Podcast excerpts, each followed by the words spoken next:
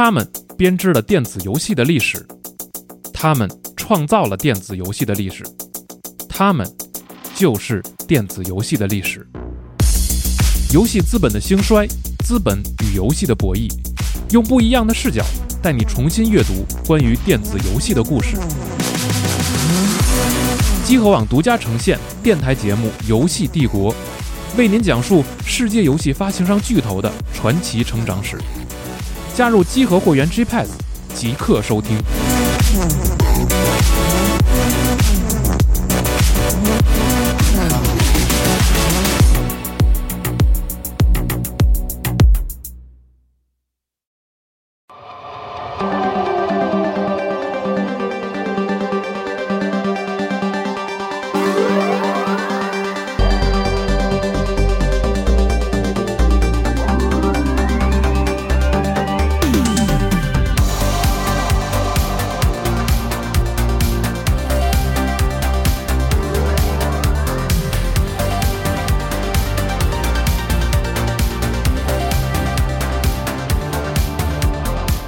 大家好，欢迎来到我们的一档全新的电台节目，我是龙马，我是西蒙，我是钟青。哎，这是我们一个全新的系列。嗯嗯，之前呢，我们聊过很多，其实关于呃电子游戏这个行业里发生的和资本之间的各种各样的故事。然后我们也想着把这个这样一个话题呢，还能不能再横向的拓展啊？哎对其实这个行业里有那么多历史悠久的公司，对，哎反正就几个草民在那个暴风暴风城酒馆里聊发家史，就聊上瘾了。然后聊完这家聊那家，就这个感觉。就是比较枯燥是吧？对，还还还枯燥的。对，对就是这种这种内容的特点在于，就是说我们没法聊特别近的事儿，因为它没有定论。就咱嗯之前也讨论过这个事儿。嗯就今天这个要聊的内容里面也有一部分，就到时候大伙儿会意识到说，哦，可能如果比如说前年咱们聊这个事儿还聊不了这些东西的，因为去年那个当事人才张嘴说话，他说哦当时是这么回事儿，对对对，哦这不没人知道啊，就这个问题。而且呢，我觉得咱们这系列也不可能发展成特别规范的成体系的节目，它始终是一个东一榔头西一棒子。对，但是今天我们要聊的这主题肯定是一个任何游戏史和这个就是相关的视角不可能回避的一个嗯。行业巨人，是嗯。E A 嘛，对。对，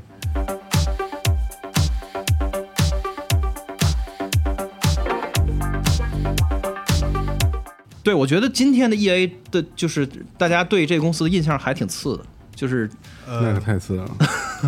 怎么说呢？就是我我觉得中国玩家可能还不是这个事儿的暴风眼的中心，就是他得罪咱们还没有得罪到像他们得罪他们本土市场那么严重的程度。在美国多少年的评选里边，就是说消费者最就是年度最讨厌公司，就是美国最讨厌的、最被讨 most hated company 就是他，就到这个程度。啊，他这几个原罪就是游戏资本的原罪就没有他没占上的，就全都是什么那个贪婪。对，氪金，它就不在移动端，它在主机端把氪金搞到了接近移动端的水平，是吧？这真是有点东西。我相信很多就是东方的玩家对嗯 E A 的印象无，其实其实比较没有那么强烈，就是我们只是觉得他出的游戏不太是，它是一个纯北美口味的一个呃对。一个一个一个一个品牌，对吧？对。所谓的车厢球嗯。其实是、呃 E A 是这个整个北美游戏品味的一个代表，对。对。然后但是呢，我们也是经常能听到，就是喜欢这类游戏的玩家会苦于就是 E A 的游戏中那种就是。金钱至上的那种那对运营思维，就他的游戏都是很重氪的，在主机行业里很少有的那种，就是各种盈盈利的模式啊，各种挣钱的花样啊，对等等，所以导致他的口碑有些问题。啊而且对于我们这种 PC 玩家来说，嗯其实已经从九八年之后，比如两千年之后，嗯就 EA 不是开启了非常广广泛的一个收购的一个一个行为，但我不知道这个是不是从当时开始的，也可能是更早就开始了。比如说我们小时候玩的 CNC 的西木、红色警戒之类的，然后包括后来的这个那个生软 BioWare，、BioWare 然后等等，这些其实是对于这些 PC 玩家来说，牛蛙呀，牛蛙，对，嗯。我操，牛蛙，你不说都快忘了，就是非常小的时候，比如说八五后小的时候玩过的非常多的游戏对，基本上当时比如呃，无论是这个即时战略的也好，然后还是这个各种类型吧，各种类型吧，反正收收购了。E A 都有染指，对，当然后来结局其实都不太好，他的对西木的解散，工作室毁然后比如说的很厉害，生软之后这些非常重要制作人的出走，他的恶名就是然后之类等等。收工作室然后给人拆，收工作室然后给人毁了，就是对。因为这样，我觉得这个比他在搞氪金什么之前更影响他的这个就是口碑和在玩家当中的名声。对，就就是玩嗯家直观感觉是他在毁 IP、毁工作室、毁人才。对对对对对，就是嗯我，就是他不断的在做预期违背的事情，就是玩家预期就这个游戏你无论这么多年了，无论如何应该出新的了吧？好，然后新闻出来，这公司被解散了，对我你妈简 对简直就就是疯了啊！死亡空间啊，静止边缘啊，少数的我喜欢的 EA 游戏也都被就是那个 IP 或者工作室都已经被你说这些名字啊啊，我甚至就是他本能的很难，就是老就能跟 E A 联系起来。对对，你甚至有一种那个但丁地狱，对有就这些很好的 IP，昙花一现，对吧？对对对嗯你有一种病态的感觉，就是说我不能喜欢 E A 的游戏，因为我要喜欢它，就是他一定会坑我的，对对，有这种感觉。就很奇怪，想承认就很奇怪啊！就是这个这公司我怎么能喜欢 E A 呢？就是这种就很危险啊！这样对，就是 E E A 是唯一一个游戏巨头里面没不应该有粉丝的一个公司。你这说的也太狠了。他好像在 努力排斥，就是你们千万不要对我有情感的这个啊 attachment，特别变态啊，这感觉。就你看暴雪之类的是吧？那都有粉丝啊，大家。对，然后吧它的这个最核心的基本盘就是这个车车厢球的年货，嗯又不是一个就是就是你特别热爱这个游戏也好，它你是一种习惯，就是你给它交交钱是一种惯性就。它不是什么作品，对我来这个说，它就是一个消遣的年货。我肯定得玩，新的，肯定得玩新的，我也玩一下，对对对，我得玩啊，但是嗯，嗯反正你没有魅力。就对。如果动视不收购暴雪的话，到今天动视的规模也就跟今天的 EA 其实差不多。对嗯就如果我们简化的看啊，就是如果把暴雪给给刨掉的话，这俩哦公司其实始终是别着的，就是不相上下的。嗯。然后呢，这个公司反正咱们今录录节目的这个时间点，它市值大概三百四十亿，嗯，就是那个不是六百多亿吗，600多亿对，然后嗯含有那个呃 King 和和和和暴雪，然后呢，这个二二零二一财年它的收入是五十六亿，然后净利润是八个多亿，但是它上一年是三十个亿，所以它大概是一个一二十亿的这么一水平哦。的它的那个净利润，它的那个收入的分布嗯。大概可能是七成是主机，二成是 PC，还有一成是手机，所以它手机占比没有那么大。哦。动视那边可能已经百分之三十多四十，就因为是 Candy Crush 那边的东西。对对对，但是呢，呃，他们不这么看，就是他们公司对资本市场的那个的口径是说，你要看我的买断制和我的持续运营。嗯，确实，对，买断制呢，它是已已经占比逐渐走低，可能到百分之二十以下了，百分之八十都是所谓 live up，就是对持续运营，就是这个游戏不断的增加新内容，然后你那个让各种方式你来付费，哦，机票、Battle Pass 什么什么，或者是各种各样的方式，或者是开宝箱。所以这个公司今天是这样一个公司，而且它大家会会经常使用的词儿叫 soulless，就没有灵魂，就是铁血无情的这个程度，其实跟动视其实差不多的，是是一个 big corp。嗯对然后呢，这公司所有的高层全部都是。就是那种 M Businessman NBA 里边的的那种导师，你然后看他那个形象就是那种感觉。精英，嗯。哎，对对对，然后或者从什么基金来的董事什么的，就就就全是这种，就没有任何的那个 gamer 的那个对对对的模样都没有，也没有什么 developer 和 creative 那种感觉。对对对，但是是但是今天我们要聊的这个，就这个公司创始的过程，就你看下来，你就你会觉得这个简直就是就像说胡话一样，就跟今天的 EA 就不能相反的，不能再相反了啊！感觉故事都是这么似曾相识，但是就是一个对呃他这个事儿相反到一定程度，这个讽刺拉满之后，你会觉得可能也没有必要吧？你们会就好像在那个啊 就是在讲一个恶毒的笑话一样，你为什么就至于到这个程度吗？至于吗？就到这个程度？哎，对对对对。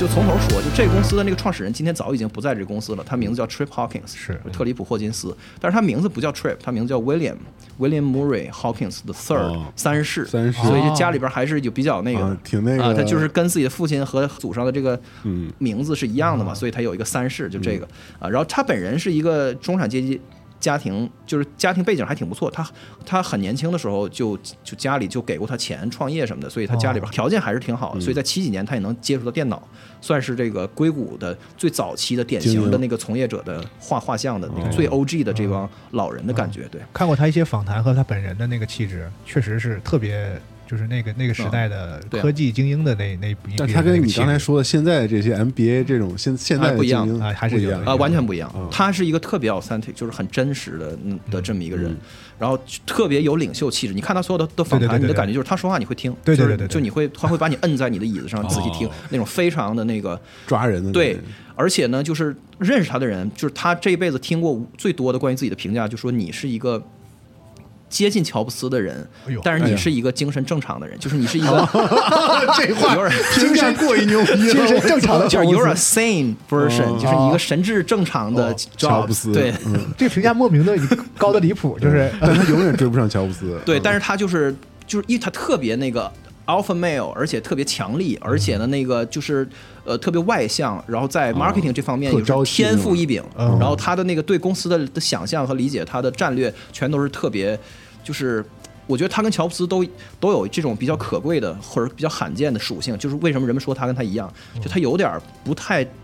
找不就不太现实，不是百分之百的现实，啊他就是会把一些自己的一些就是不着调的想象，就要强加到整个世界上的那种感觉、哦啊，对，就不是那种纯企业家，哎对。而是有梦想的这种。对，他是一九五三年生人，然后他所以是比 Kotick 大十岁，算是一个上半代的人。对 c o t e 是动视的老板，对，然后呢，他小时候就迷恋一个桌游，这是他游戏缘分的缘起。因为他的小时候就没有电子游戏嘛，就是他他的那个时候的 game 指的是桌游，他玩这个游戏就是玩到就是昏天黑地，叫 Stratomatic，这是一个棒球的桌游。嗯，它是这样的，就是你我那我看过那视频啊，就没玩过。他把一个那种就是轴测视角的一个一个棒球的场地打印出了一张纸，放在桌子上，然后呢，它有很多这个球员，就是球就是球队就是一沓那个球球员卡。球员卡对吧？还有嗯还有一些就是决定那个就这个接下来发生什么样的事件的那个一个结算的流程。哦。然后呢，在玩的时候呢，你就查这个表，然后去决定这个这个球接下来发生了什么，然后你该怎么去反应，就是一个挺典型的一个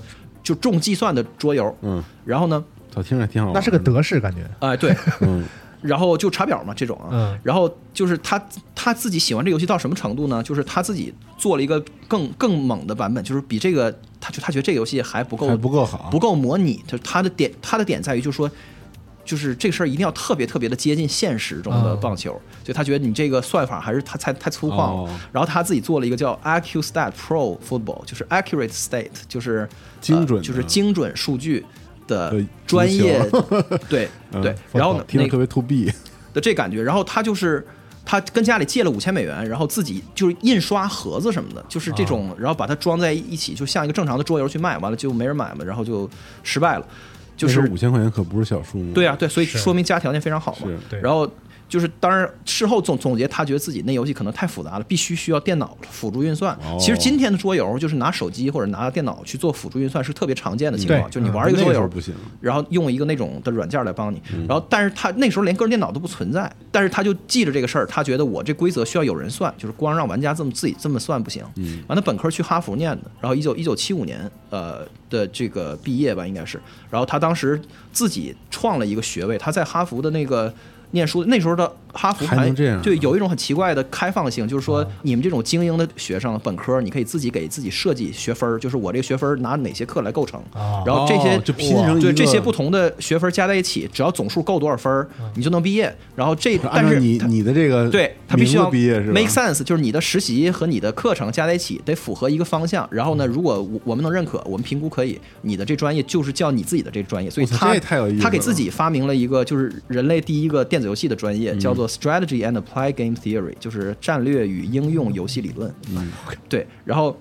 念完这个，他又他又去斯坦福，那能留下来吗？这种应该没有吧？啊，就是说我啊就是当时的一个对，就是就是他自己嗯特别自主性特别强的本科的学习吧。第一个也是唯一一个，就他自己对拿着。对，然后后来去斯坦福读了 MBA，所以就是哈佛加斯坦福，就是哇就金字招牌，就是最好你能想到的最好的这个的履历。教育履历对嗯，然后呢，在这个本科快毕业的时候，他去了就是学校附近有一个公司叫 Firechild，就是叫做仙童半导体，在那个年代，就是在硅谷刚刚开始出现。这个半导体的这个这个产业的时候，这公司是一黄埔军校，就是到今天它已经啥也不是了。但是那个公司出来的人才，就是变成了后来的，就是什么，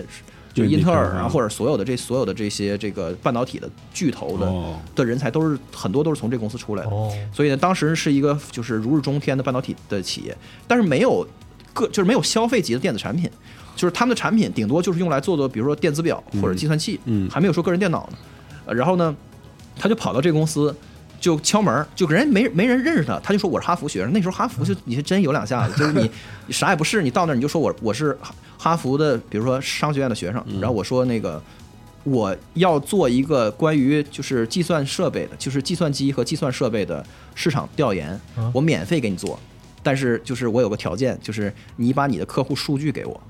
然后那公司居然就答应了，就他觉得你们就是这种，哎，挺好的。就是他，就他自己事后再总结，就是说，他说，free is the golden word for marketing，就是哦当你试图卖一个东西的时候，你只要是免费，这事儿就是跟迷魂药一样，就任何人都会 都会接受。有道理。对，然后那市场部的人想想说，行，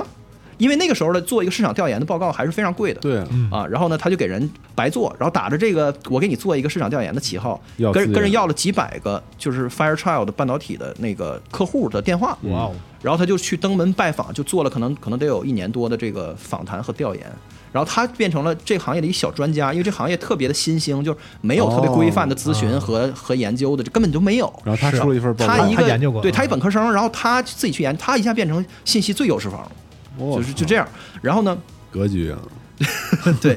然后他就他就把自己的这个报告就是打印出来，可能几百页，他又做了一个 teaser，就是这个报告一些核心的那个发现和一些结论，然后就一页纸，他拿这这一页纸去类似于 CES 这样的展会上去给大伙儿发，就见谁就发谁，然后他的他策略是这样的，就是就发传单那种，对，发。传，单就是见谁，就是到那种产业展会嘛，就是给公司发发完以后，他说那个这个要要卖的话，就是两两千刀，哦，就是你买我这报告我相当于是一广告，对对对，就你看，你想看看那个嗯就是具具体的的内容，那你就给我两千刀，我卖你一份儿。嗯，然后呢，但是其实没，就是他没有打算让任何人买，就是具体有没有人买可能也不重要。他的他的感觉就是，你这人就是一个 marketing 天才，就 genius。他是这样，他就是一个价格的锚定，就是我给你的时候，我跟你说这报告是两千刀啊，嗯然后然后全市场不都这么的感觉吗？哦他就知道这然后然后对，然后我就白给你，然后你看那意思就是，你看咱哥们儿这关系，你看 我白给，然后你那种占便宜的感觉，你知道那种暖洋洋的感觉，就是对。一下关系就拉近了，对对对，所以当时在七六年，那个不是 CES，是一个嗯就名儿我忘了，就是一个个人电脑的那个第一届，就是美国第一届个人电脑的展会上，嗯。就是刚刚开始有这行业，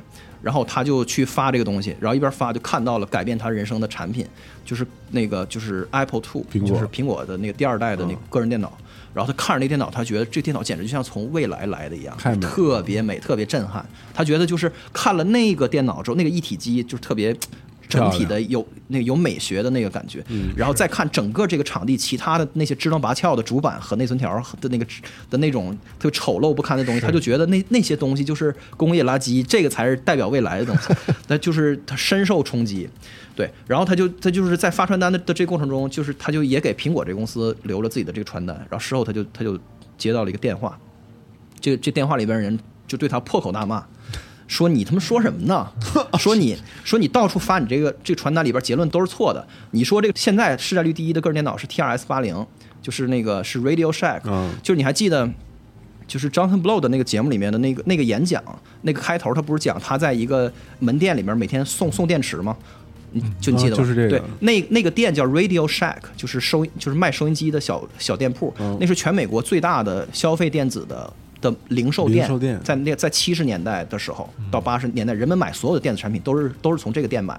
就它就是那个 Radio TRS 是他们出对 Radio Shack 公司自己的研发的。就相当于是沃尔玛出的矿泉水一样，就是 Radio 哦。Shack 自己出的电脑，哦。叫叫 TRS 八零哦，是那个市占率最高的，就是大家买呃买的最多的电脑，而且电脑性能奇差，然后屏幕只能是黑白色，然后所所就是哦。要多恶心有多恶心，但嗯是就是一个便宜，就它市占率就是第一，没啥可说的。然后电话里边这个人就给他一顿臭骂，说这个就是第一明明是我们苹果，这个打电话这个人就是乔布斯，啊，是他到到处骂人，就是对，他就说他也值得给人打个电话这点事儿，我操！然后对，一但是但是你要知道，那个时候苹果公司还非常小，那嗯个那个时候苹果公司只有几十个人。为什么他会这么生气呢？因为在展会上，他试图忽悠别人，就我们苹果才是最牛逼的个人电脑公司。他见谁就跟谁说，哦我们苹果是市占率第一的个人电脑的这个品牌。那实际上那时候个人电脑是一个如此新兴的行业，没有任何人知道任何事儿。